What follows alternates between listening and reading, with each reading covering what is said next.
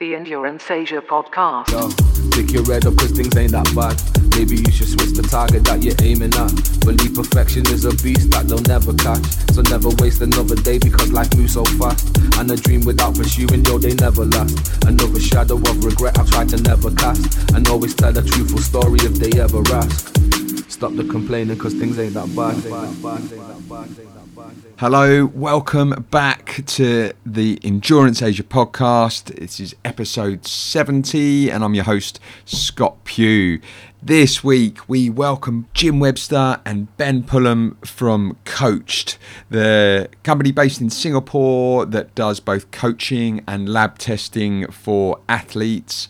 We had these gentlemen on close to four years ago and extremely insightful. Ben, as a previous professional triathlete for New Zealand, uh, and Ben with the sort of technical know how when it comes to all of the testing and lab work that they do for their athletes. Uh, really fascinating chat, very insightful gentleman. I learnt a lot again from catching up with them. They're a, they're a great couple of dudes, and I'm sure you'll learn a lot too. So we'll also put links in the show notes to the previous episode they're on because we went a lot deeper on all of the uh, all of the testing that they um, that they offer at the uh, at the Coach Lab as well. So with that, here is Ben Pulham and Jim Webster. A truthful story if they ever. Stop the complaining cause things ain't that bad. Ben Pulham, Jim Webster have coached. Welcome back on to the Endurance Asia podcast. It's been four years, almost uh, September 2019 that we uh, we last called up on the podcast. I've been into your studio and it's you've you've moved into new premises now.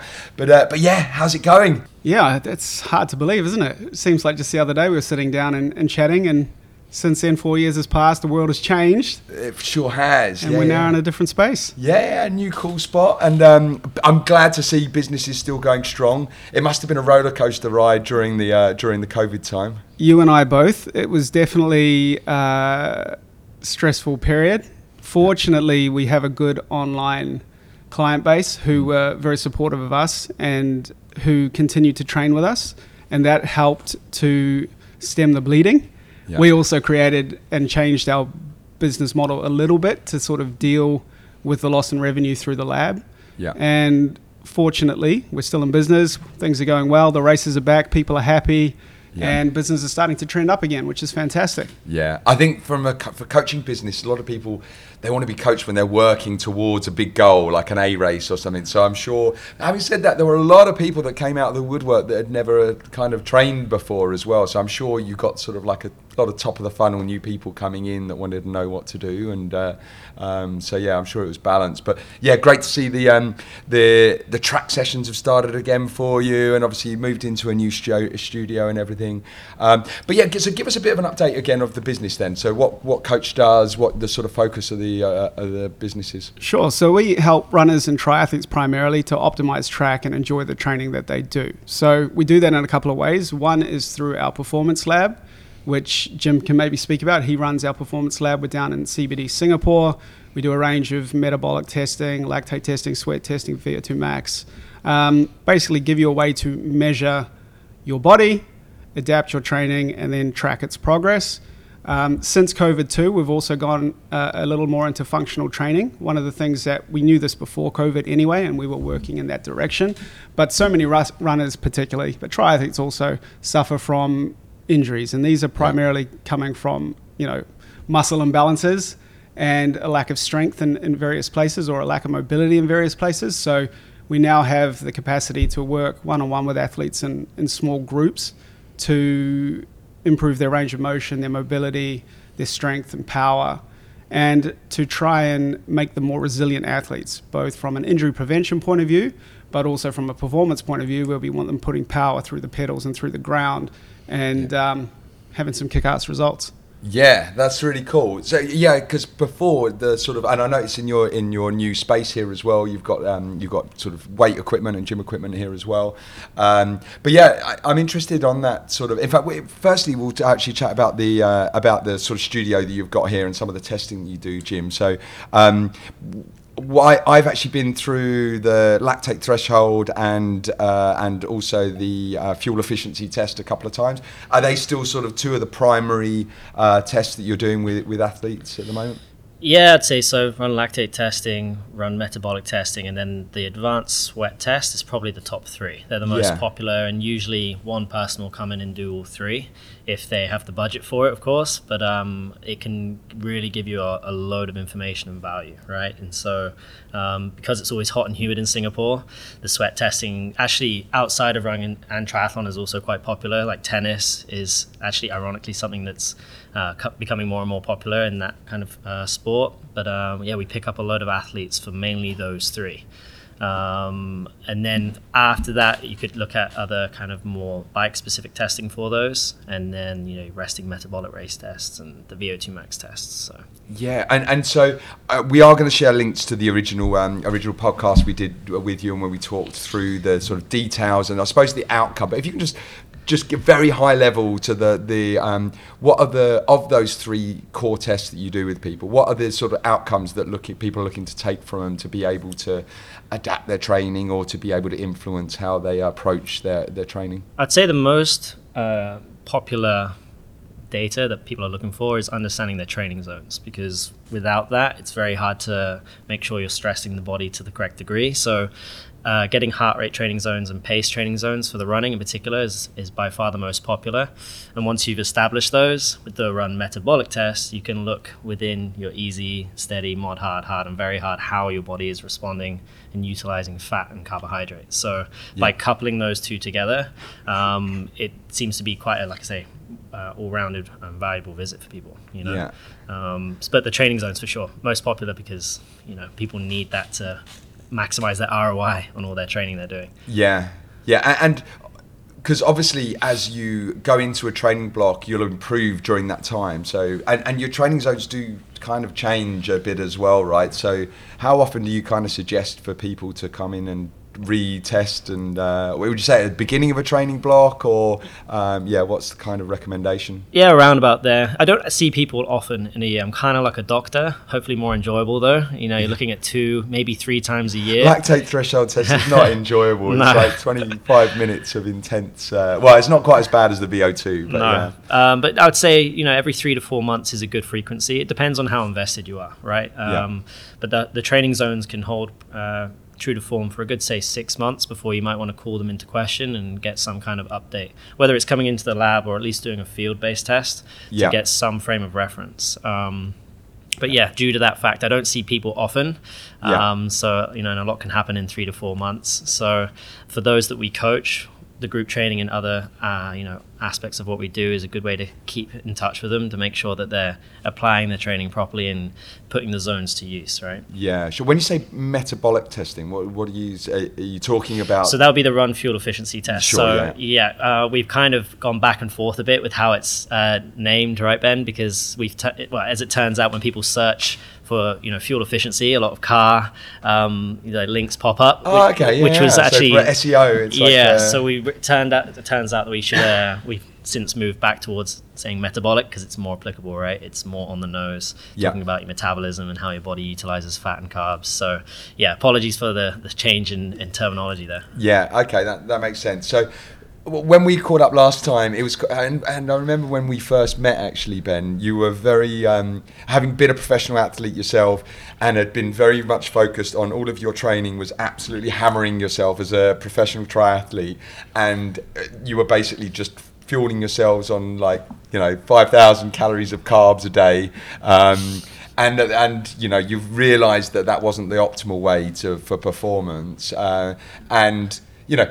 You, you, we were chatting before, and you've kind of mentioned you've been kind of labelled a little bit as the low carb, high fat um, uh, sort of coaching regime and me- methodology, which is not, uh, yeah, which is not entirely your sort of philosophy. But yeah, I'm interested in how that's evolved over the last few years, whether that's still like the approach that you, you take, and what your thoughts are around it. Yeah, so a- as an athlete, I was very lean. I trained up to 30 hours a week. I was a furnace, right? I, I was burning a ton of fat, but I was also incredibly reliant on carbohydrates. And so, you know, I was ignorant at the time. I lived on Coca Cola, three liters a day for probably drank 15, three 20 litres yeah, of Coke Two, two to three liters of Coca Cola a day for probably 20 years. Um, you know, pizza, pasta, potatoes. I was carbo loaded. Yeah. And in 2007, I did the Olympic trials. Um, after that, had to come to Singapore for a sponsorship commitment. While I was here, bitten by a mosquito, had a very severe strain of dengue, Dengue, fever, and that put me out of racing. And so I moved to Singapore, thought I'd get into coaching. What I quickly realized was that there was nowhere to do testing. Um, I had always benefited from testing as an athlete, and I wanted to bring that in. So we opened up a lab, and I started to guinea pig because one of the fun things about owning your own lab is you can get on the machines and start to see how you respond to training. And I'd never done any metabolic testing as an athlete. It was primarily lactate and VO2 max. And um, this was the first time I'd seen my fuel utilization. And I was very, very good at burning fat. Um, But in the background, I was also heavily reliant on carbohydrate, even when I was fasted. And that didn't sit well with me. And I thought, that doesn't make a lot of sense. You know, when I'm going easy, surely I should be able to access and use fat. Um, so one of the fun things about having the lab is I can play guinea pig. I started to do a little bit of reading about how you can influence your fat metabolism. And I think one of the first experiments I ever had was I just changed my breakfast, which at the time was like four pieces of toast with some Vegemite, being Yeah, a what, Kiwi, white bread to, to like- bacon and eggs. Yeah, You know, okay, and I've been told so often that bacon and eggs are bad for you and they clog your arteries and this and that. Yeah. And I thought, but I'll give it a go because I, I read some stuff and I thought, well, let's test this. And within two weeks, my metabolic profile changed dramatically and I halved the fat on my stomach, um, measured Wow. via the calipers. I Yeah. thought, wow, there's something to this. And so I, I started doing a bit of experimentation on other athletes that were coming in. I kept reading. I spoke to nutritionists and doctors and anybody who would lend me their time. And our philosophy's kind of evolved out of that. And I, I don't claim to know everything about nutrition. I, I'm definitely not a nutritionist. Um, but I'm very curious about it because it impacts performance, it impacts health, energy, body composition, and I think there's a lot of misinformation out there, and it's just a, a very hard thing. You know, it's emotional, it's cultural, Yeah. it's social, And- it's, and- it's so many things. and it's really it's it's become so dogmatic. I think know, like Joe Rogan was one of the first sort of big proponents on a mass scale talking about um, keto and uh, and the benefits of, and it just it you know got so much credence then, and uh, and then there's obviously like like some really great doctors and like uh, and like it's Gary Taubes and like loads of really great influences that sort of are big proponents of it. Who's the guy that does the drive? Peter Attia as Yeah. well, Yeah. and all these really like you know professional like doctors that have that have uh, loads of patients that they work with on longevity and uh, and uh, um, and are sort of sort of pushing this um, this diet. But I think it's like it seems to have, and I I had pretty much four to five years of doing. I think before I saw you the first time, I'd been like about a year or uh, or so, um, or a year or two. Uh, on a low carb diet, and I ended up like four years, pretty strict, and and yeah, like my my metabolic, I had metabolic. One of the fitness. best we've measured, yeah. Yeah. It was like nine, I, yeah, no, and it was like didn't burn fat until like one forty. Uh, I, I remember that, and I was actually thought my machine was broken. Like I was waiting for carbohydrate to kick in, and the you know the speed's going up, the intensity's ramping up. I'm like, is this guy going to burn carbs at any point? You know, is is the machine okay? And then finally, we got close to your lactate threshold, where we expect you to be burning carbs, and then it just you know shot up, and then finally we had that kind of crossover point. But yeah, Yeah. you had me worried for a second. Well, I, I was, you know, I was in, I was like testing myself in with ketones, and I was like fully. I think before I came, I tested myself, and I was like two point five millimolars of uh, ketones in my blood, which is like full on ketosis. Like I think over three and a half is like, well, it's probably a little bit too much, kind of thing. And um, and at that time, like my body composition, when I first moved to Singapore, went from I was like 91 kg down to like 76, 77, sort of like fighting weight. So I lost a massive amount of weight. But interestingly, my my actual performance wasn't actually that great. Like the um, my lactate threshold was like pretty average, really, and. Um, and yeah, and interestingly, like coming in recently, and I've sort of, I still eat reasonably healthy, but I eat more crap, and and you know, talk about drinking coke when I'm racing. I like well, the second half of races for me, I'm pretty much fueled on coke because I don't rocket really like, fuel. Yeah, and it Yeah. works, and it works for me, and it I manage my stomach can handle it, and it's basically what I need. I'll try and put some real food in, but um, but yeah, and then my whilst my um, metabolic efficiency is decreased, actually, like my lactate threshold has, has improved a lot, and I don't know whether that is just because it's been consistency. I've probably been training for a few more years, and um, uh, and yeah, I, or, and actually, but but now bringing in, now once you, mentioned that you eh, when first time we spoke, by changing your diet, you'd like brought down your weight and everything, but then you've like found your equilibrium in your body, and you your weight has been consistent ever since that, basically. And so, yeah, I think maybe like just I think it's a great diet to shed the pounds. Um, but then I think cycling in and then bringing in uh, good complex carbs to be able to help performance is really important. Yeah, and that's the interesting thing, right, mate? I think um, a lot of people get caught up in the labels, like you mentioned earlier. And, you know, I've always spoken a lot about a lower carb, healthy fat diet, never a low carb, healthy fat diet, because there's some nuance there. You know, if you're type 2 diabetic, severely obese, then yeah, maybe a low carb, like a true low carb ketogenic diet could be of some benefit. But if you're, uh, you know, training for the Olympic marathon, uh, you're probably going to benefit from some carbohydrate. Whether you would benefit from seven, eight hundred grams like I was probably eating, I don't think so. But maybe let's say two, three hundred grams per day in your big training weeks, like. Yeah. Absolutely, that's probably beneficial. And so Yeah. long as you know you cycle in and out of that based on your training load, Yeah. um, and have laid the metabolic hardware and can actually burn fat for fuel, then that's probably what's going to give you your best performance. And that's my point of view. My point of view is you want to eat as few carbohydrates as you can without affecting your performance negatively.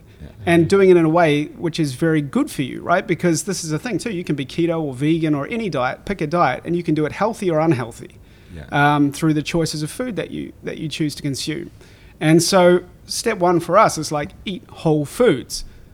Mm-hmm. It's Li- so simple, isn't it? Yeah. It's just like make your own food and eat primarily, you know, whether you're vegan, but like vegetables, real food, and, and ideally like some good protein. Absolutely, yeah. So, if and if it's a rest day, your demand for carbohydrate is very low. So, if you're having a rest day from training, wake up, have some scrambled eggs and an omelette or something for breakfast, have a big salad for lunch, and then have some meat and veg for dinner. It's a low carb diet. It's high in vitamins and minerals. It gives you good nutrition. The next day you wake up, you got a long run. Well, then think about you know having some avo on some sourdough or something to to kick things off.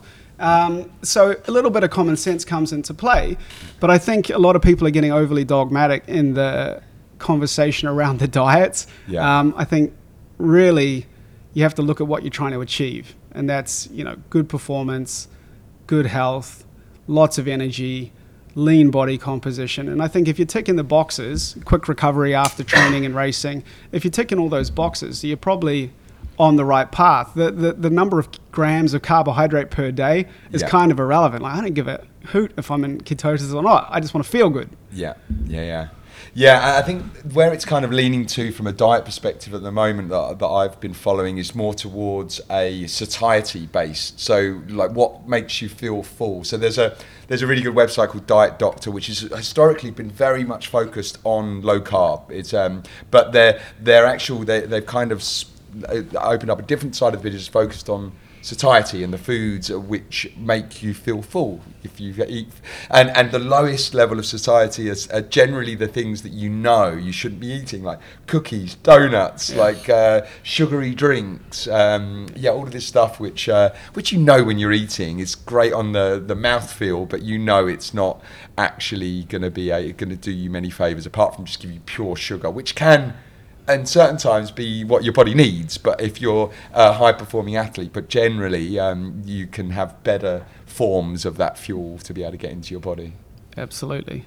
But yeah, interestingly, uh, so to the data side, talking about the the um, lactate threshold, I think my lactate threshold was 13 and a half kilometers an hour when I was on a keto, and then on more recently when I've got a much more flexible diet, it's like 15.6 kilometers an hour, which is quite a big change. Which I'm trying. I don't know whether that's I don't think that would be exclusively a dietary change. No. Um, No. Definitely, there could be a contribution from the diet, but I would say that's probably another two or three years of training um, and consistency that Yeah. has led to the primary change there. Yeah. Yeah, yeah. Because when you're looking at lactate as a physiological marker, there's two sides to the coin. There's how much your body produces, which is actually inherently influenced through your carbohydrate intake, because lactate is a byproduct of glycolysis, which is where you burn sugar.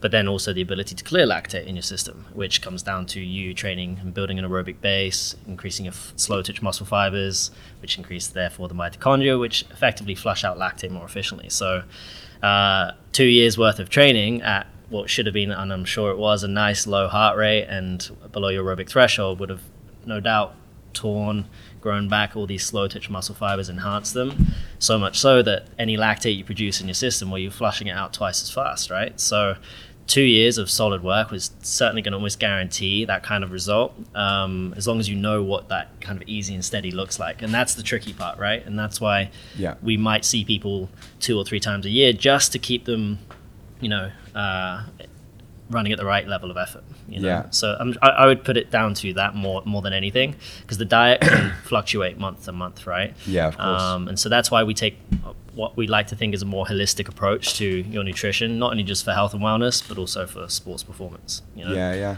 yeah. I, on that, I'm really interested in some examples of some of the athletes you've worked with and that you've seen, um, both from doing the testing, but also from the, the coaching that you've seen, like vast improvements on, and uh, and also some of the pro athletes. I'm interested here in Singapore, some of the the people that we should keep an eye out uh, for. Sure. Yeah, that that are going to be. Uh, yeah. I'll tell you an interesting story about a, a gentleman we coach. So, you know, he's been coached by us for a little while. He's, when I met him, I think he was 67 or 68. So, not a, not a young man.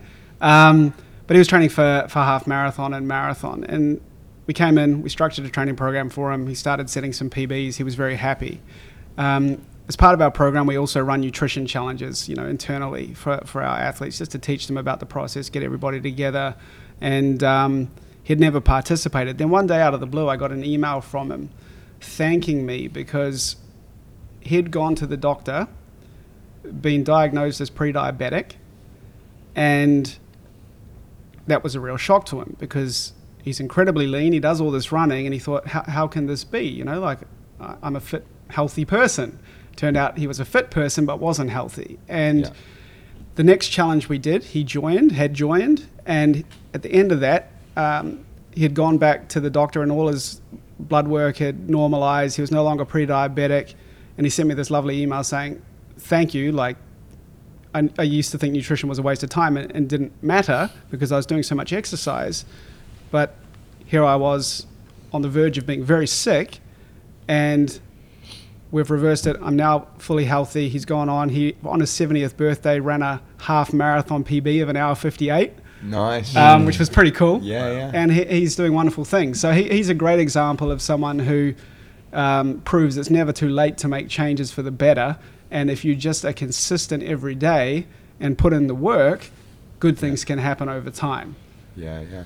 And what uh, what was these this competition or that you do for um, yeah? We call it as a matter of fat. Okay. And it is a metabolic reset. So this this challenge um, that we did with him is is an aggressive, uh, restrictive diet where we basically take out all the, the, the carbohydrate essentially. Yeah. Um, we don't get anyone to measure ketones or anything like that, but odds are if you do it properly, you're probably in ketosis by the end of the second week.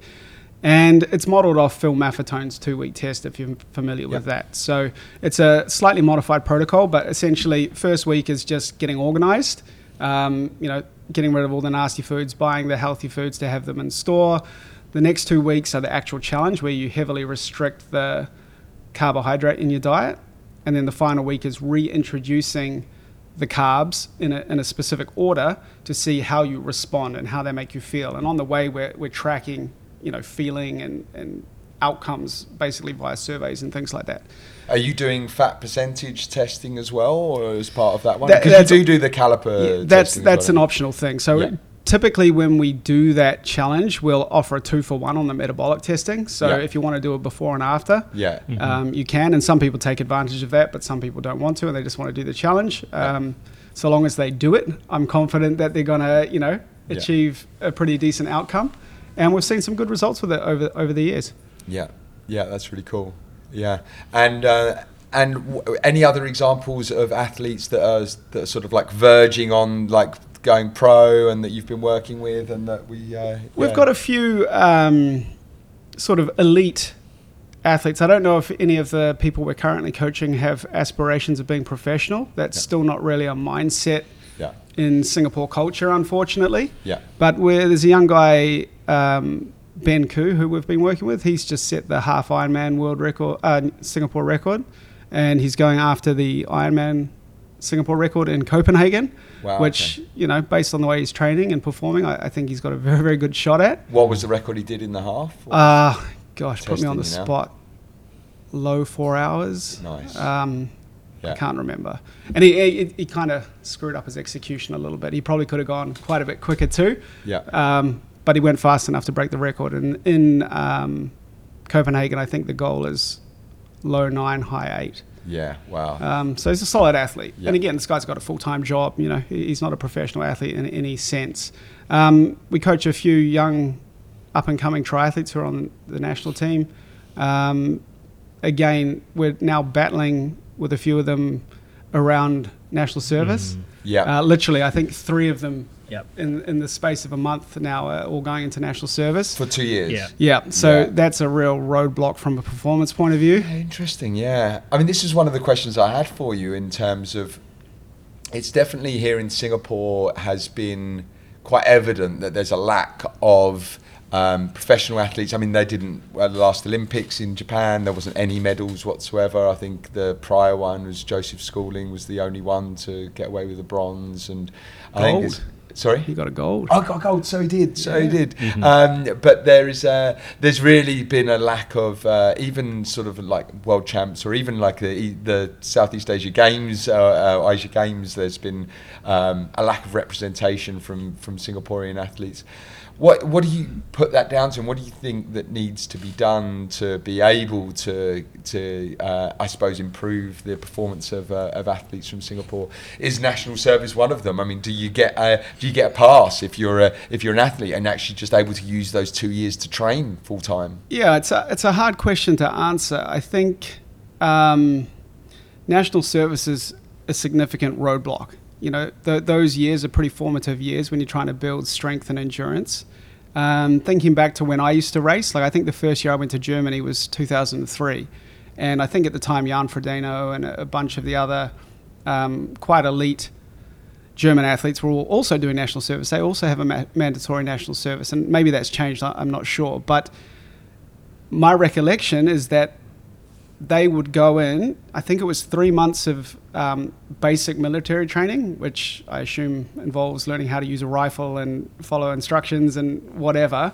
But outside of that, the rest of their enlistment was to represent Germany. Yeah. And so they were paid the basic, whatever, 400 bucks a month or whatever it was, like everybody else. But instead of having and going in and doing the rest of the training, they had to go and do their swim, bike, run training. Yeah. And that to me makes a lot of sense because you're not disrupting their um, training. I mean, everyone saw Joseph Schooling won the gold medal and how over the moon the Singapore public was. Like, tell me how that's not a national service. I would argue that's a better national service than the majority of these guys going in to, to do their training. Um, so I think it, it would be fantastic if it gets to the point where there's something like that where you go and you do the basic training, you learn what is essential and what you need to do to be able to look after the country in, in a time of war.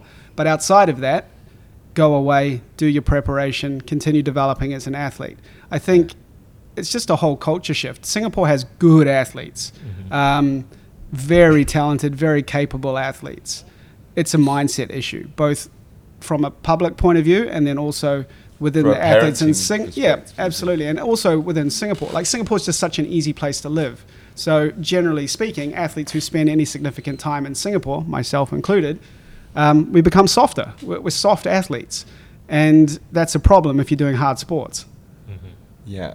How, it's, you, when you say soft athletes, what like how do we make uh, more the athletes more? Uh, yeah, uh, you know, struggle. It comes down Yeah. to struggle. Yeah. I, I, you know, I grew up in an era in New Zealand where we had some very, very good triathletes. You know, we went gold, silver at the Athens Olympics in 2004. Yeah. Um, Bevan Docherty, Hamish Carter, great athletes.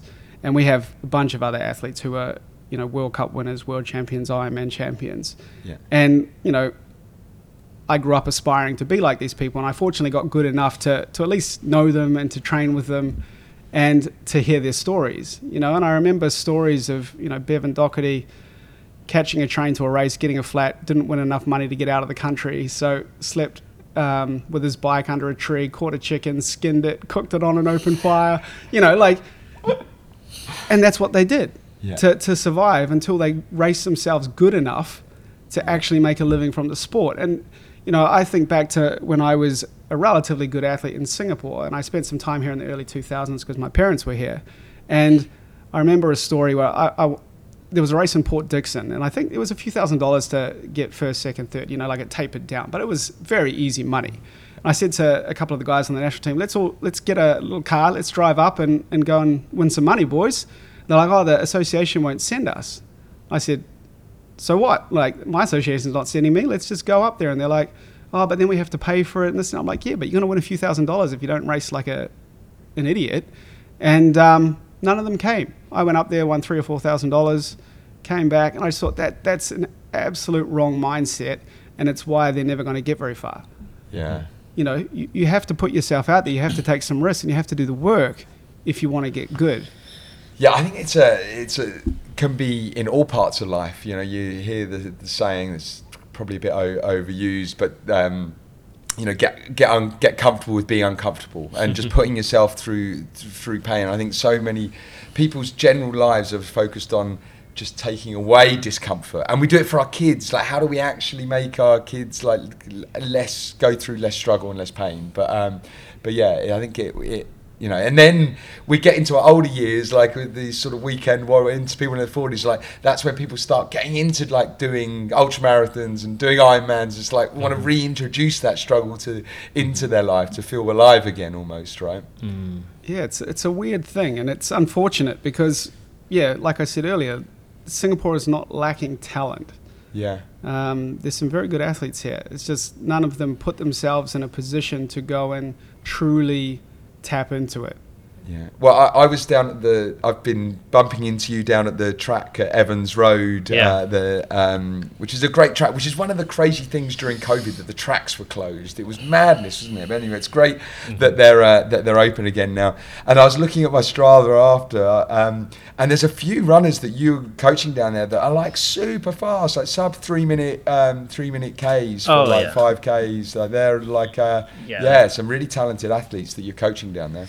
Yeah, those boys are quick when they need to be. Depending on the set that we've got planned for them, they're definitely hugging the lane one and they're you know laying down some rubber for sure. But um, you know they, they they need a track that's of good quality and you know something that they can put in some intentional work. And so this is why we've kind of re-engineered how we offer our group training for our athletes since we moved to this new lab space because we want to be able to cater to what you might may consider the elites, but all the way down to those who are just budding elites, I like to call it, um, who are you know just enthusiasts like me and you, uh, and show that you know to the general public that we can help you no matter what you know what your background is or, or where you're at, and it you know naturally works. I've had people come up to me whilst you're running around, you know, just asking questions, finding out what's going on because they see guys running around super fast, and it naturally just draws attention, you know, because they're you know getting some really good quality work in. Um, but yeah, these these guys when they're there and they have you know focused time and attention, they really put the work in.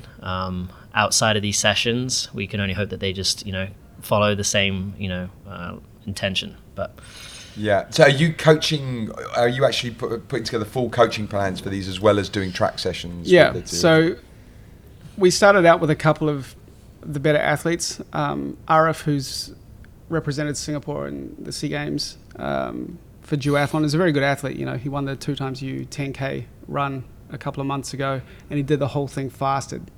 Um, it was Oh, during yeah. Ramadan. Yeah. He, he didn't eat. Oh, he ate breakfast I think before it. Then he did the entire 10k with no um, water or anything. Wow. And then he went the whole day through even post race, nothing to drink or eat.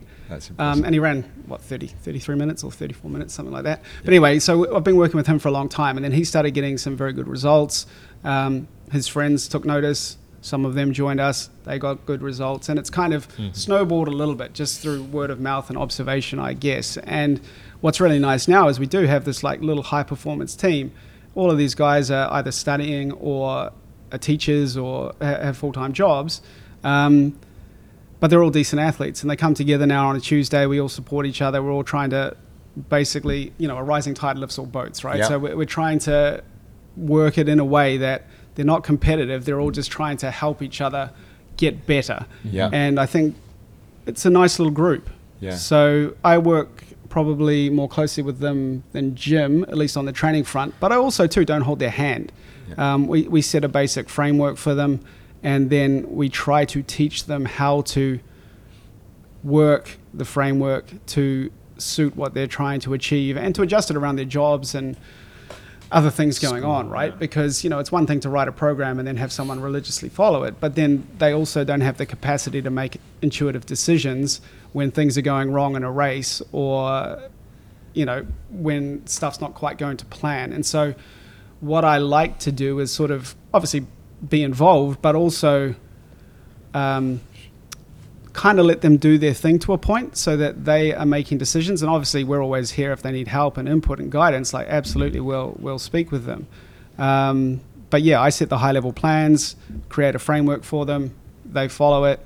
Um, we catch up and adjust as we need to based on results and goals and Yeah, how, say how and- things are flowing. The high level plans we based upon what races they've got, got Yep. coming up. Because yeah, I mean, if you're training yeah. for a 10k duathlon Yeah. compared to a training for a marathon, obviously will be a very different. Yeah, and, and we do have a nice mix in that group, right? Like we've got a couple of guys, um, Giebert and Terry, who are both training to run a fast marathon. Terry just dropped his PB from 259 to 253 at Gold Coast over the weekend. Nice. Giebert dropped um, 246 in Seoul earlier in the year.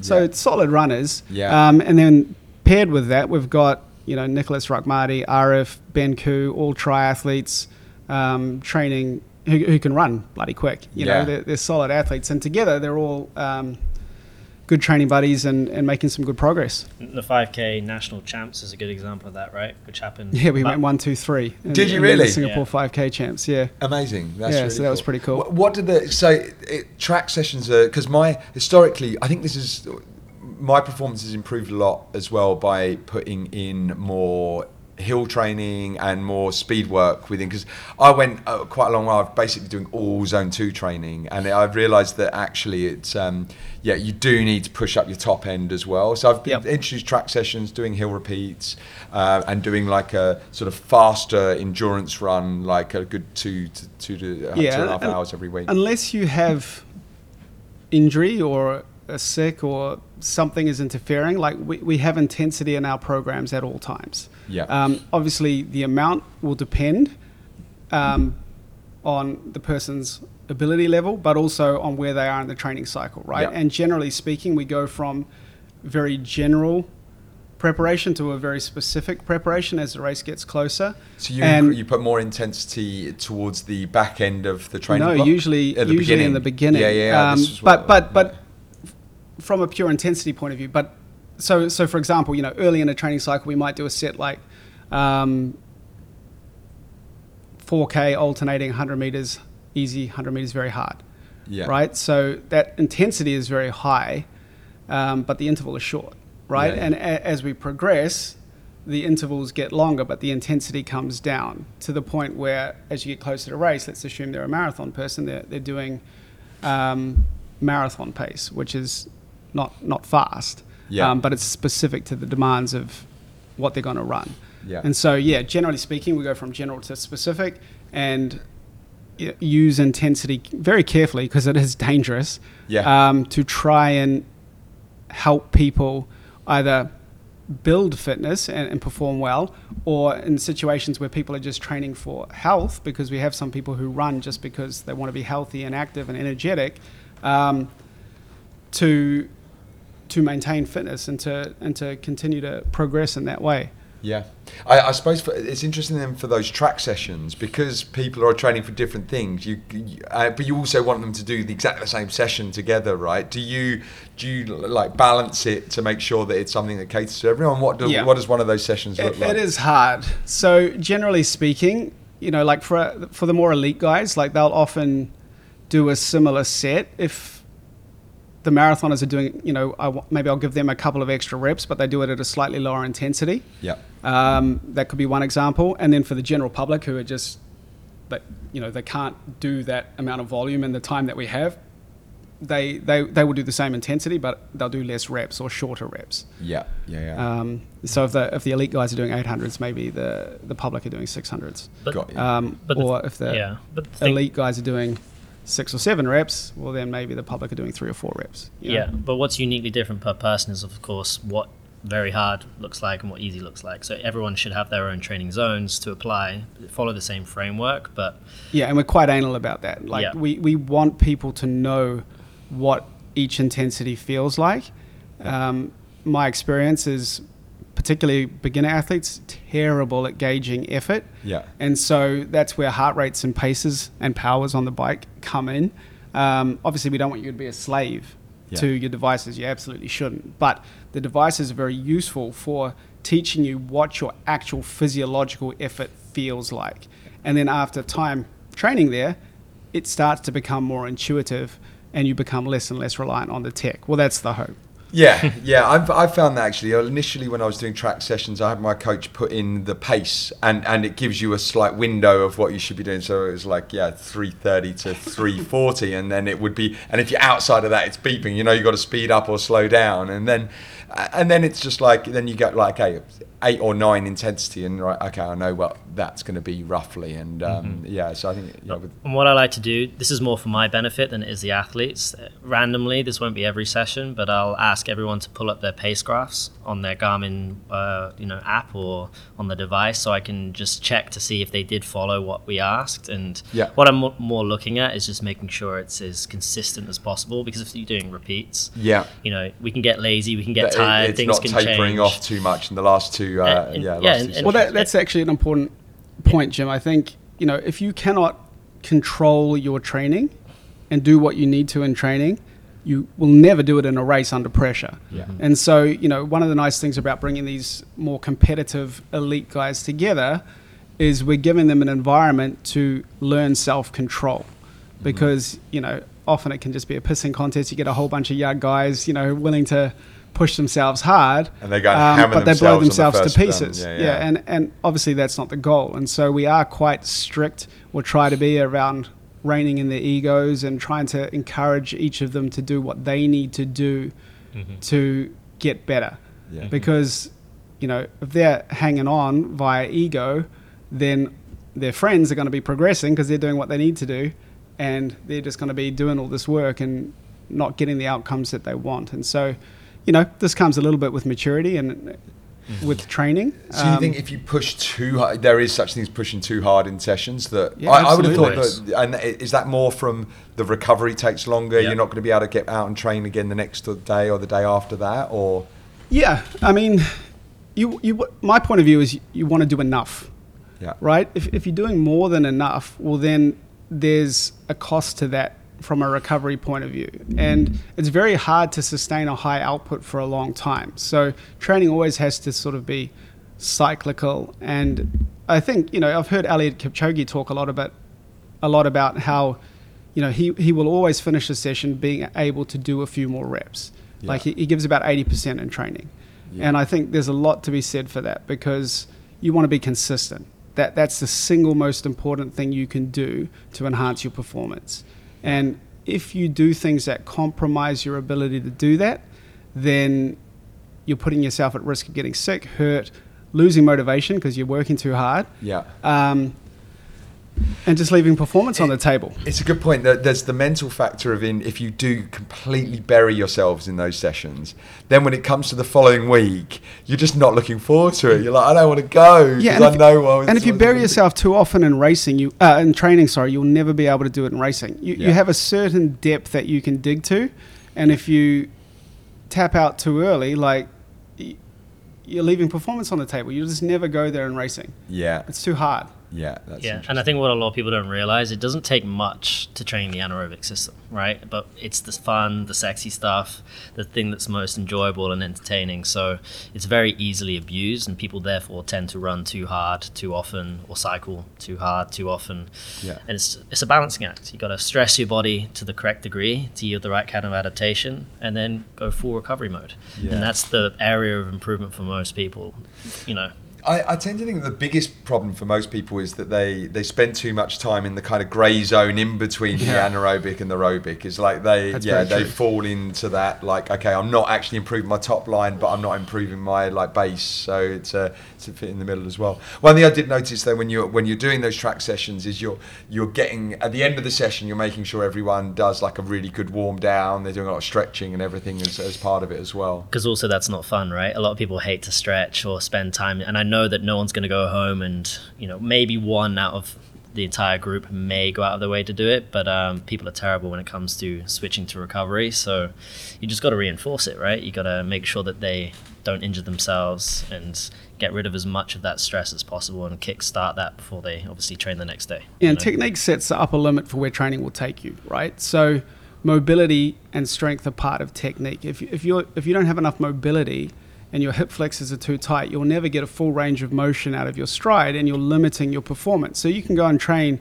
as much as you like, but you've essentially capped your ability to improve because you're not willing to do the work to increase your mobility. And I think um, you know part of the motivation for us also to open the space was to be able to offer these mobility classes and these strength classes because these are the things that runners don't like to do. Triathletes don't like to do it, there's some of the lowest hanging fruit from a performance point of view and also from an injury prevention point of view. So um, yeah, we use running drills, we use the the cool down um, and the stretching as a way to sort of reinforce the importance of developing your form and you know dotting the i's and crossing the t's. It's very easy just to run. Yeah. Um, if you want to be a good athlete and you want to be a healthy athlete, uh, you need to look at the bigger picture and do everything um, a little better across the board.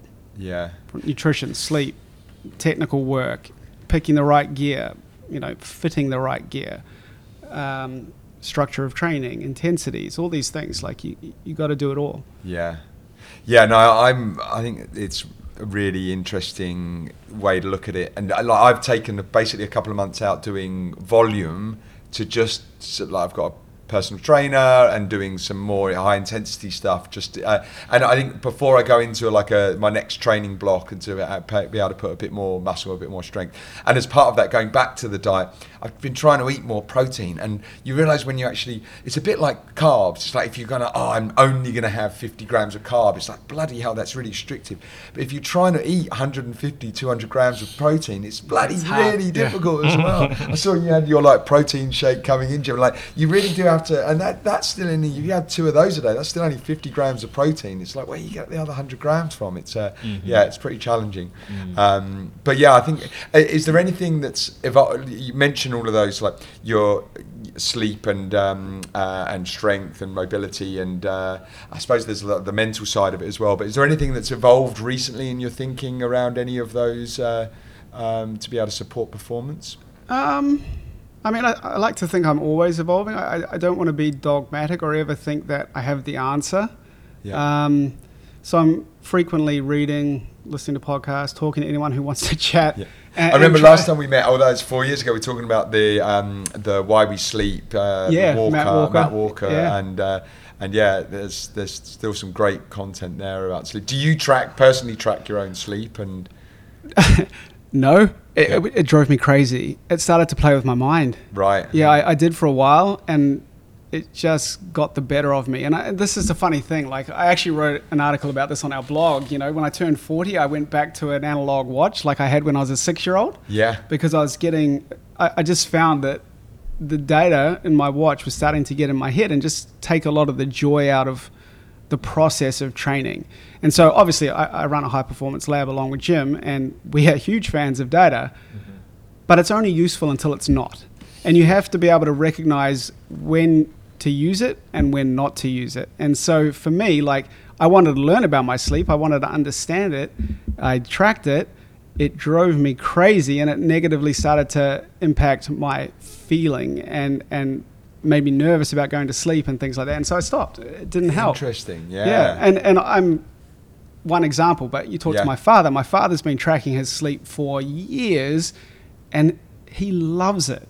Yeah. Absolutely loves it, and it's helping him improve his sleep.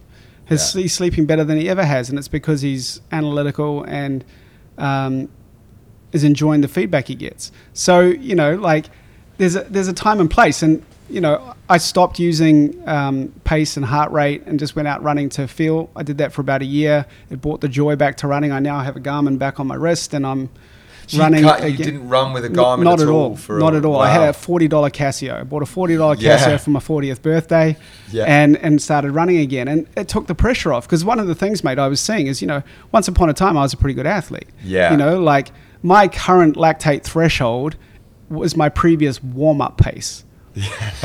you know, when I was a professional athlete. And that's a hard thing to get your head around because mentally I still remember what it feels like to be very fit and to be on the Olympic trial start line and to to push. Yeah.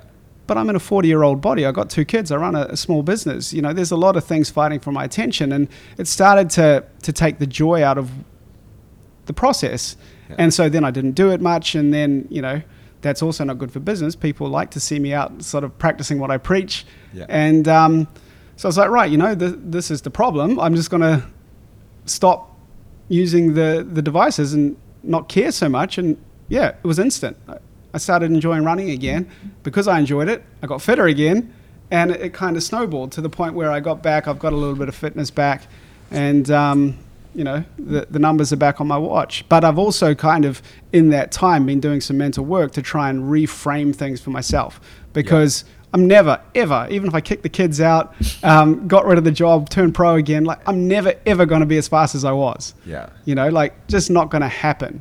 So I'm going to reframe it as a everything I do from now on is a 40 plus. You know, so all my PBs are 40 plus PBs, and now that's the the objective is I want you know I want to get down to a sub 40 10k again, like significantly under sub 40 10k, which I think it won't take me too long if I can just stay healthy and throw some weeks of training together. But I think it's important to understand what you're optimizing for and how you tick, so that you can. Um, get the best from yourself. You know, recently too, we've had a few athletes who I've, I've told to get off Strava because Strava is playing with their mind. They're seeing what other athletes are doing. They're feeling bad about themselves and about the training they're doing. They're comparing themselves to others. And that's just not productive, right? Like, Yeah. you know, you, you don't know the context of any session on Strava. Yeah. You know, you don't know what zone they're in. You might see the pace and it's faster than yours, but are they running flat out and you're running easy? You don't know. Yeah. Um, and, and so I can see how these types of things play with people's minds. And I think with COVID, mental health is fragile for a lot of people as it is. And then when you start tracking everything, um, it can get quite overwhelming. So I think you need to know how you tick and not be scared to disconnect if you think that that's going to help.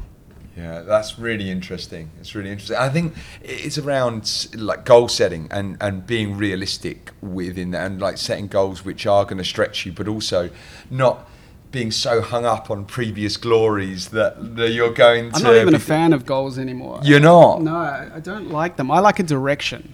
Yeah, I, but but that's what I. But when I say goals, like you, to have something to work towards. Yeah. Because I, I think one of the big problems, and I'm sure you found this in the business, without any races or anyone to be able to set something to work towards, it just feels like you're going through the motion and what you're really doing it for, and doing it for longevity, doing it for oh, I just want to be like still healthy when I'm in my 60s or 70s. Yeah, I It's mean, like- that's a pretty so good reason, It's a good reason, but it's too Yeah. un, It's too untangible. It's too far away to actually to, to really drive it forwards and it's too easy to go oh well i won't bother going today but if you know that you've got something coming up in the next two months if you don't go and do that session today then you're probably going to really Yeah. struggle on the actual event if you don't do the I, I agree having that direction is useful. What I find interesting is where someone says, My goal is to run a sub 40 minute 10K.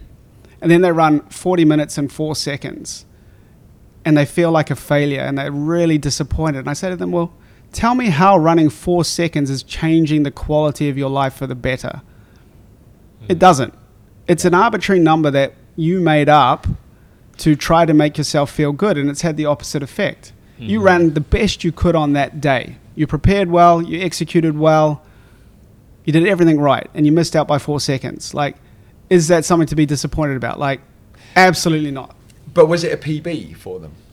And so I think that's what it comes down to. It's like I, I don't think like being at best time. I think, but if you can be better than yourself in as been in other part or improving yourself, then it's got to be a success. Ab- absolutely, and that's how you frame it. But at some point, too, as you age, that's no longer Yeah. an option. And I'm a good example of that. Yeah. So again, like tying your sense of self worth to these outcomes that are not necessarily completely within your control as well is a big problem. You know, you could go and run and have the best run of your life, which ordinarily would have been a PB, but because of the way the race worked and the funneling of athletes towards the end, you got stuck behind a bunch of athletes and that ended your PB Yeah. right? And so, if if your whole thing is built around these things that are not necessarily completely within your control, then it can take a lot of joy from the process. But I'm on board with the sense that, like, absolutely, we should all be trying to be better um, than we were yesterday. I think, you know, I know I certainly am, and Jim is, and I know you are as well. Like, I, I think that's a healthy thing. But I think when you tie yourself to the outcomes, um, that starts to be a Yeah, it can A little end bit up sketchy. Yeah, and can end up being demotivating as well. yeah, like, absolutely. yeah. Yeah, I think we had an athlete recently just run Gold Coast, and he ran a PB, but he was two minutes off a BQ, so Boston qualifier, and he was gutted. And you know, he messaged me because he came into the lab a, a week or two before the race to get his zones and understand what his race pace might be.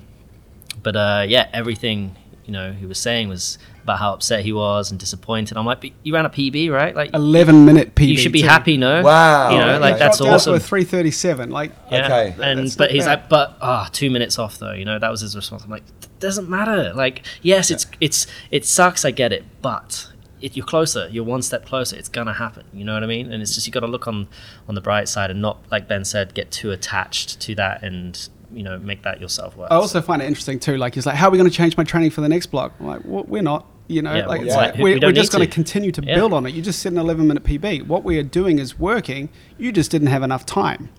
Mm-hmm. Um, and this is the thing like, athletes are always trying to think that there's a quick fix or we Yeah. adjust.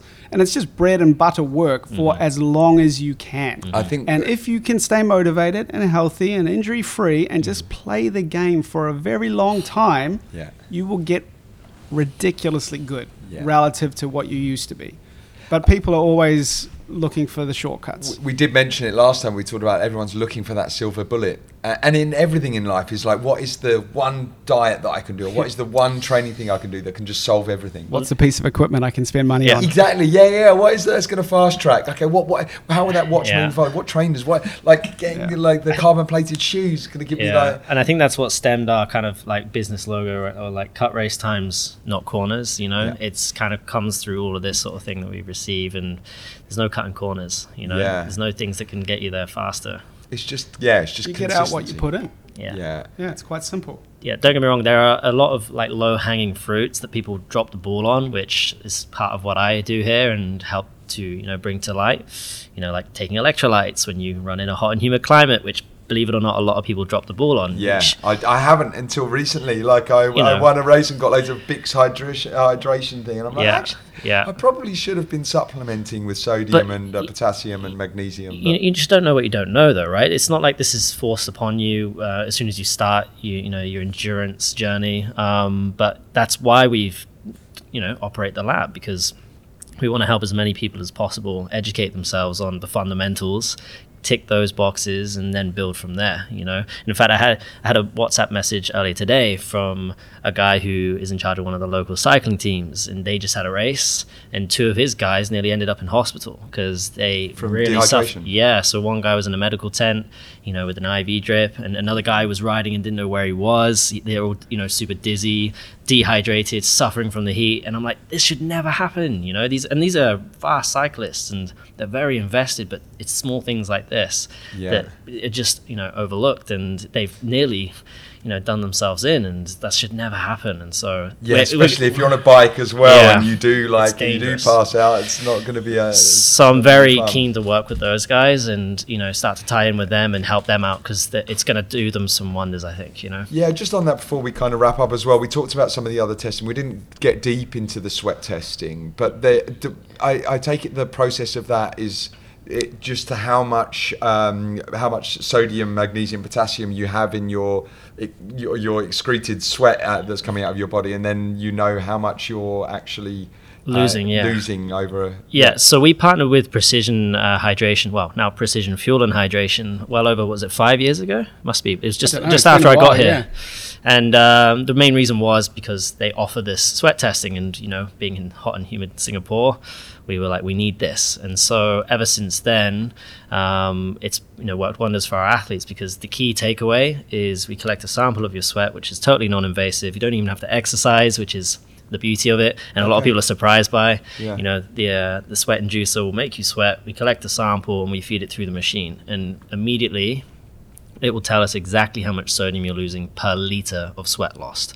And so and that doesn't change regardless No, of uh, the intensity yeah. of your training. No, so it's inherently gen- uh, genetic, the concentration, but Yeah. your sweat rate, meaning how many liters of sweat you lose per hour, is dependent on the environment, the intensity, and so on. So your Yeah. homework would be okay, I know that I'm losing, let's say, 900 milligrams of sodium. Now I've done the test. But you don't Um, need to then know how much, what volume of sweat you're Well, th- and and so- how do you actually find that out? So then? yeah, it's it's real simple actually. You just Yeah. need a set of scales. You hop on Oh, yeah, sure, before minimal clothing. Yeah. Uh, obviously, clothe up, go out, do your training, come Yeah. back, reweigh yourself again, but you got to dry yourself off, and then just factor in how much fluid you took in. Keep an eye on that, and then you just do the math. So let's say I'm 80 kilos. I go for an hour run. I drink half a liter in that hour of running, and I come back and I reweigh, and I'm 79. Well, I've lost a kilo, which is the same as a liter. And then you but then I had uh, half, half a a liter, so. I had lost a liter and a half. 1.5, yeah, yeah, and so. I've done my tests. I know I'm losing, let's say, 900 milligrams of sodium. So in Yeah. that run, I would have lost a good 1,400 milligrams, which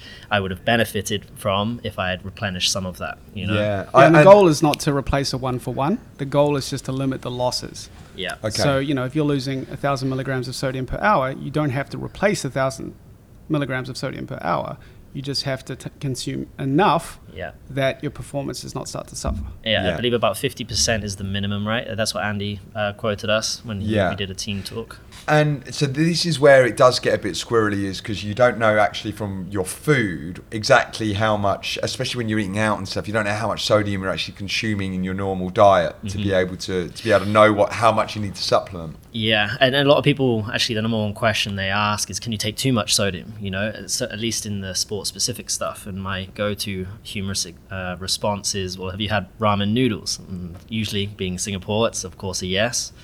And you know, in one serving, you'll get 2,400 milligrams of sodium. Yeah. And a lot of people wouldn't know that, right? And that's kind of almost a staple here. And Yeah. so, talking about day-to-day nutrition, I'm sure people are having a lot of sodium without realizing. Yeah. But in my opinion, it's at the complete wrong time. You know, you don't need sodium when you're sat at your desk doing nothing and not perspiring. It's re- relatively unhealthy. Yeah. But when you do need to replenish the sodium is when you're losing it, which is Yeah. in, through any form of exercise for what I would consider to be a respectable duration. Which you know, here because it's hot, you're looking at an hour and up. Yeah. If you're in other parts of the world where it's nowhere near as hot or humid, where you're not going to sweat as much, well then less so. But, Yeah. uh, A- and, so you would suggest, say in Singapore, where um, you would uh, supplement that during during run or would or before so we do a after, preload. So a preload, so okay. typi- and not for every session, obviously. Yeah. If you're going out for a half an hour run the next day, like little benefit in preloading on sodium. But if you have a three-hour long run tomorrow and it's an essential part of your preparation, then doing Night a preload before. the night before, having another preload the morning before you start, Yeah. um, is wise. And then obviously supplementing through the run Yeah. um, as you go if you need to. Yeah, it's really interesting. And, and how does it affect performance if you? I mean, you talked about the cyclists that were, you know, getting in to go on a drip. That's an extreme case, but actually, like, actual performance-wise, how, d- how does it impact it? an obvious way is if you hydrate properly, your heart rate will stay lower because Okay. your your body is not being stressed Yeah. as greatly as it is if you don't consume anything. And so, from our point of view, like from a coach's point of view, if we can keep your heart rate down, you're going to Yeah. keep your pace up. And so, the overall performance benefit you'll get from that session is going to increase. Yeah. And the Right. way in the way in which that happens is the retention of fluid, right? Yeah. That's sodium's main role as a mineral. You retain the fluid and pull it into your bloodstream. And the goal is simply to maximize blood volume. If you can keep your Yeah. blood volume for as high as possible for as long as possible from start to end, You're going to carry more your oxygen heart to rate your muscle. yeah i mean your heart won't have to beat as many times per minute to get oxygen to the working muscle and Yeah. therefore you're going to be able to maintain a much higher output for longer due to that fact at least in singapore once again like i have to reference that because it's so extreme people can really fall off Yeah. it's less likely to happen in cooler climates Well, I mean, yeah, I mean, most of our listeners are around the Asia region as well, anyway. So Yeah, pretty much we're in the summer everywhere, even in Hong Kong at the moment. Yeah. Whilst it's cool in the winter, Yeah. people are right in the midst of it now with like thirty. I was just in Vietnam this week, thirty-six degrees it was, and I was running in Wow. Da Nang and just melting. Damn. And uh, and yeah, and it makes me real. When I was in Hong Kong, so in Hong Kong you couldn't drink the tap water. You used to like buy like the gallons Yeah. of water. I used to buy distilled water, and I and distilled water is like the worst Without- thing you yeah. can do because there's no minerals or anything with it. And that's what like the when the like wrestlers or mixed martial artists they use to cut weight. They'll dr- drink loads of gallons of uh, of distilled water, Mm. and then they'll go and sit in a sauna, and it basically flushes their whole body out. They'll just continue to sweat, and it will Yeah. just like basically boil themselves to cut weight and to lose all this water. Mm.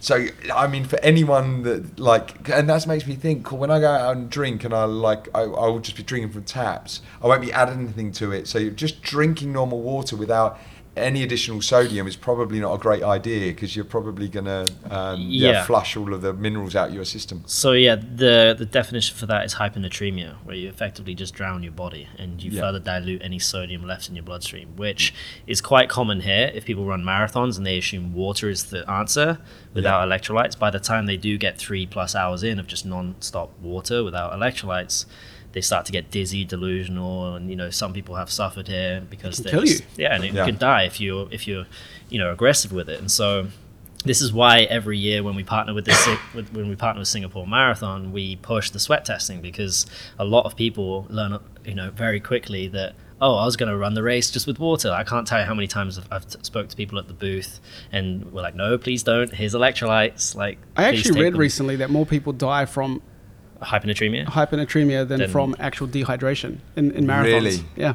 Yeah. Interesting. Yeah. it's sadly yeah. quite common, right? And we know someone who almost did, and they were luckily lucky to have an aid station nearby nearby to put them on an IV drip and bring them back around, you know. But um, Yeah. it's such a an, an easy win, like we say, low hanging fruit. All I'm asking you is to put in some kind of electrolyte tablet into the water that you can drink, and you'd be amazed how much better you can feel.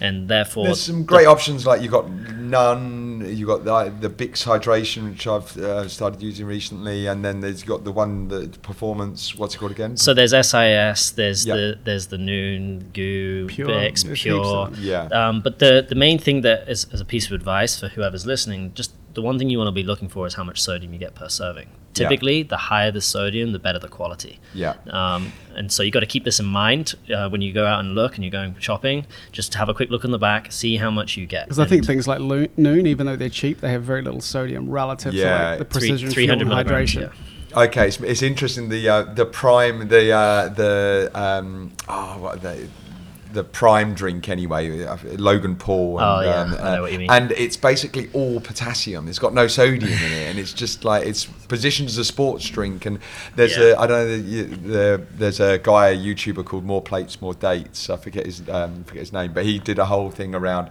how actually the content of it is just useless as a sport drink. Well, not useless, but it just it doesn't have the level of sodium that you actually require. Yeah, well, I mean, you, you look at it like you, you've seen after races where people have been laid down and put an IV in their arm because they're severely dehydrated. Well, what's the makeup of saline? Like primarily sodium. Yeah. There's a little bit of magnesium, a little bit of potassium, calcium. yeah. but it's primarily like the Yeah. bulk of that is sodium. So clearly, sodium Is is, really important. the most and it's important always mineral. from a dietary perspective it's always been too much salt in your diet too much salt but if you're an athlete you actually should be supplementing in your in your meals I, and um, I yeah. think that stems from the fact that most foods that, that are salty are quite processed, Yeah. refined, sugary carbs, and so that's why it's not encouraged in your day to day to keep your sodium down Yeah. because people typically overconsume without realizing. Because what do we typically like to eat?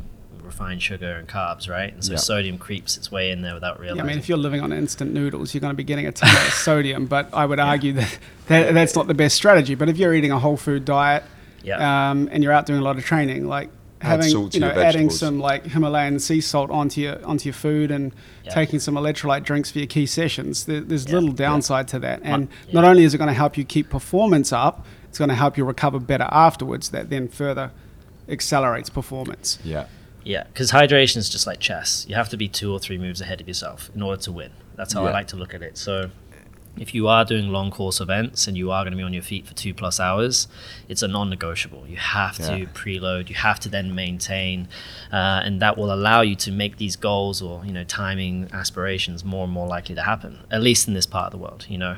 Yeah. Um, and so it. Due to that fact, it's a very, you know, I'm a broken record. No matter who I see, you could come in for a lactate test. I'll still ask you, are you hydrating properly? Because it's a very easy piece of advice to give someone Yeah. for them to get some value and you know benefit. I think that's a really good uh, spot to, to wrap up on. So we didn't, cover that too much last time, but, uh, but it's also just opened my eyes, and I've only really started thinking about it recently. And have, uh, yeah, I'm definitely going to be a lot more focused on it. But um, but gents, always a pleasure to catch up and uh, and uh, wax lyrical around uh, around endurance sports that we're also passionate about. And uh, yeah, keep doing what you're doing. I highly recommend anyone to sort of come down to get their testing done and see where their training zones are.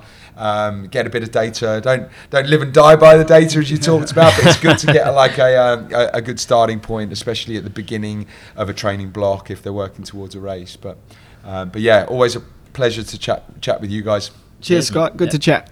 Tell the truthful story if they ever ask. Stop the complaining cause things ain't that bad. Mr. Ric Stockfish, how is it going, sir? Good to see you as always, Scott. How are you? I'm good, mate. I'm good. Yeah, good to good to catch up. And um, you've uh, you've been in to see the coached guys before. Was it was it good uh, listening back to um, what they've all been up to? Yeah, and, and just really, as you said in the interview, just great that they're still going. Frankly, like businesses like that um, must have really struggled during the pandemic. So the fact that they've um, they've evolved what they do and that that they're still they're still thriving is really good. Yeah, I mean, I, I caught up with them separately, and it was a it was definitely a struggle for them at some point, like getting getting like um, kind of relief and business loans that the Singapore government was giving out. It, it was like they said, it was a real struggle trying to be able to get some of that. But you know, they've persevered. As you, um, I think that they've probably taken a, a leaf out of their own book in terms of coaching, how they coach athletes, and just uh, just you know, resilience and grit and determination will get you through. Uh, and they've got a great business, and it's uh, it's um, they're just. I always enjoy catching up with them, even listening back, and I still pick up a lot more things and a lot more learnings from them. I mean, I you know, being a uh, being Ben being a like professional athlete, and he was like he was legit, you know, with, with the Kiwis who were who were you know silver gold medal, medalist at Olympics, and he's training with these guys. Like he was at he was at the very elite, but also know, he and I will put the link to the original podcast in there that we caught up with him. But he, yeah, he's had, um, you know, got really bad dengue, and he's had, and he like had a pretty sort of tough ride at, um, towards the end of his, um, well, he, he's cut his athletic, his like his professional athletics career short, but yeah, he's built, he's built a great business, and um, yeah, I, I sort of learned a lot from the chat.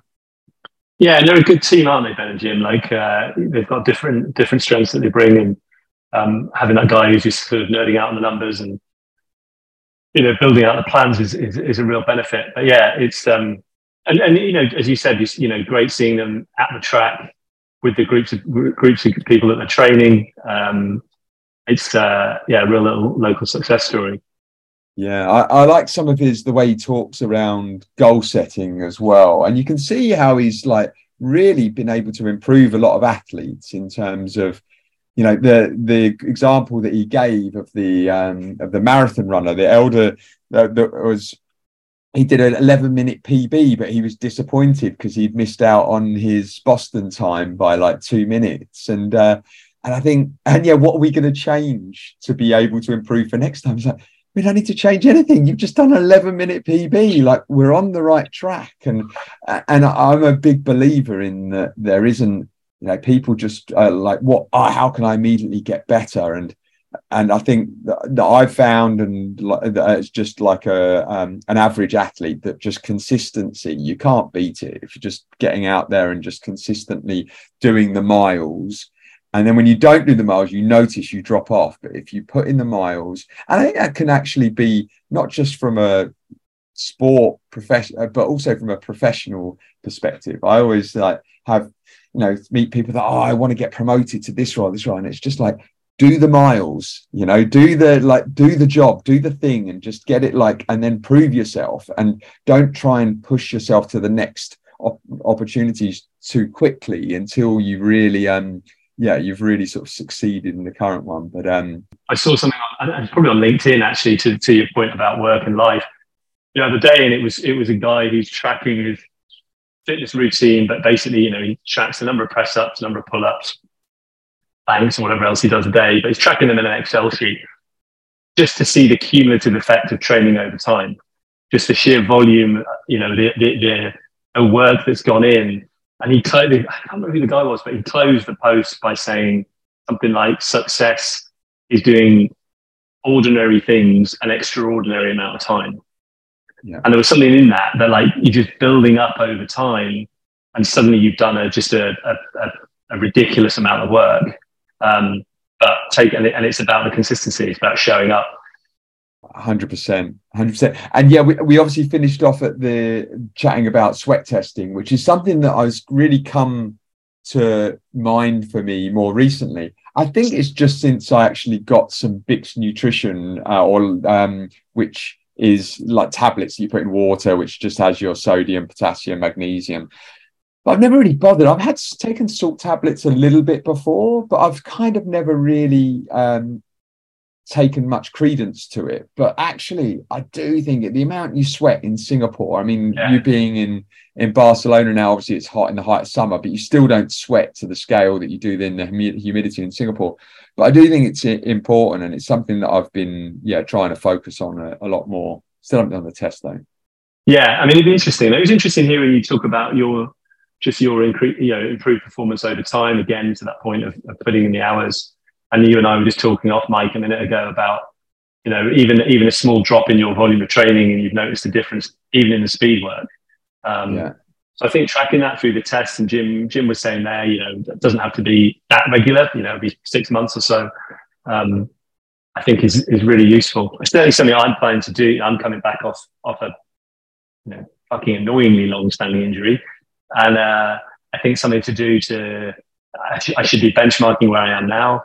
Should be coming up with a plan, you know, to to minimize the risk of getting injured again. So, um, you know, maybe I'll be tapping in now that they're doing a lot of their online consulting. Um, maybe that's something I should be doing.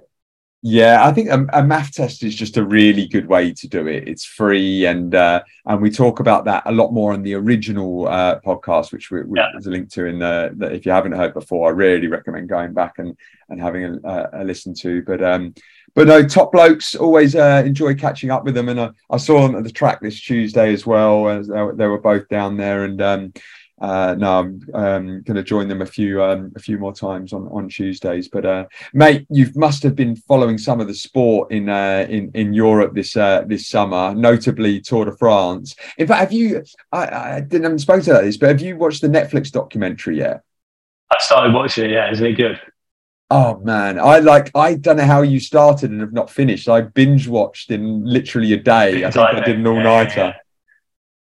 Yeah, yeah, no, and it was amazing watching it, watching the races. I don't know how much you followed it. Um, we didn't get a chance to go up and, and watch any of the stages, but um, it was a great watch.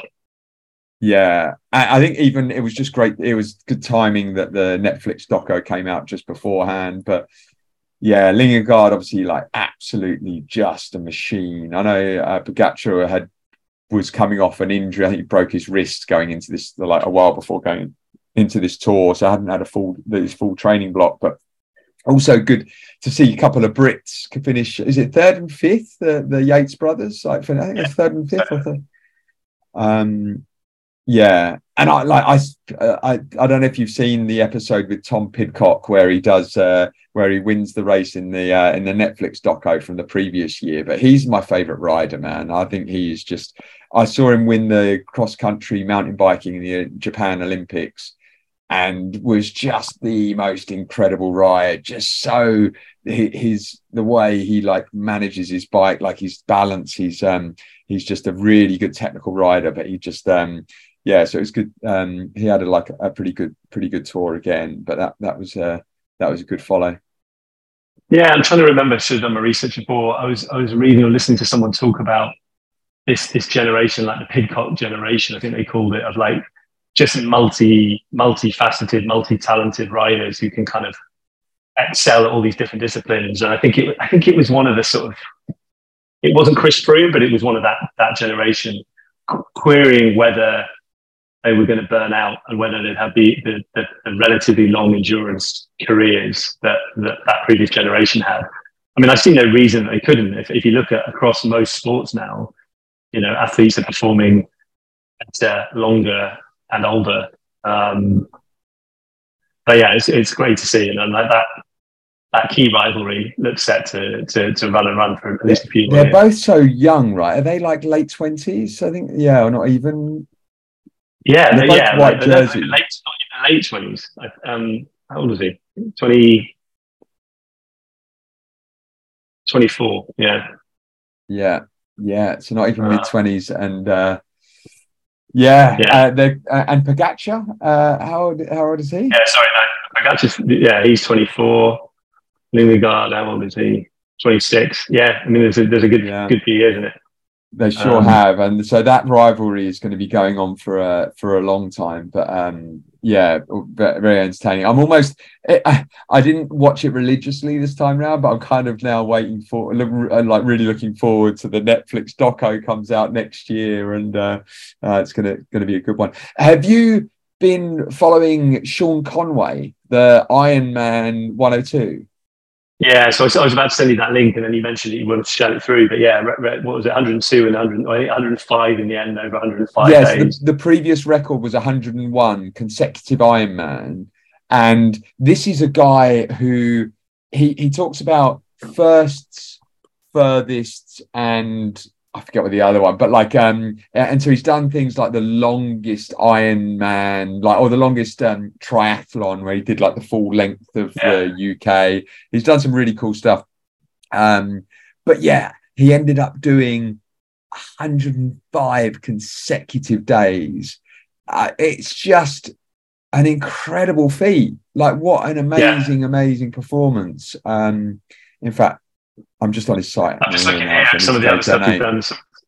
There's some cool stuff. And actually, to our point about consistency and and building up over time, he did a he did a challenge that he calls what does he call it here? The four nine six challenge, which was over a month. It's actually quite a nice challenge for people getting back into running, where you start on the first of the month by running one k, two k the next, three k the next, and you end up with thirty one on the last day, but almost five hundred k in the month. Um, that's quite a nice little way of easing back into things. Yeah, he's done some he's done some very cool stuff. Yeah, no, it's it, it's impressive, and um, yeah, I think that just also consistency because I think he went back and actually this was his second attempt to get the Ironman uh, Ironman yeah. record, but um, yeah, talking of records, we're uh, uh, Tomo's been going to do the uh, the Grand Slam in the US. Um, he was uh, he was planning to to do a record where he did all five of them in under 100 hours was his goal he shared with me. Yeah, um, yeah. and was actually on track. Uh, so i don't know if you saw but uh, there's been some crazy floods uh, up in um, the north uh, so where the vermont 100 is. Um, and so the race was cancelled so he flew out for it. And if he missed out on that, then he meant he missed out on the on the Grand Slam. But he uh, he like quickly managed to find uh, another race in uh, in the US. It was I think it was the Devil's Gulch Hundred. Yeah, I saw. I saw him, and he, won, and he won that, didn't he? He won it. Yeah, it took him slightly longer. It was like 20, 20 just under twenty four hours. Uh, but the Old Dominion, he came second overall in 1852. Yeah.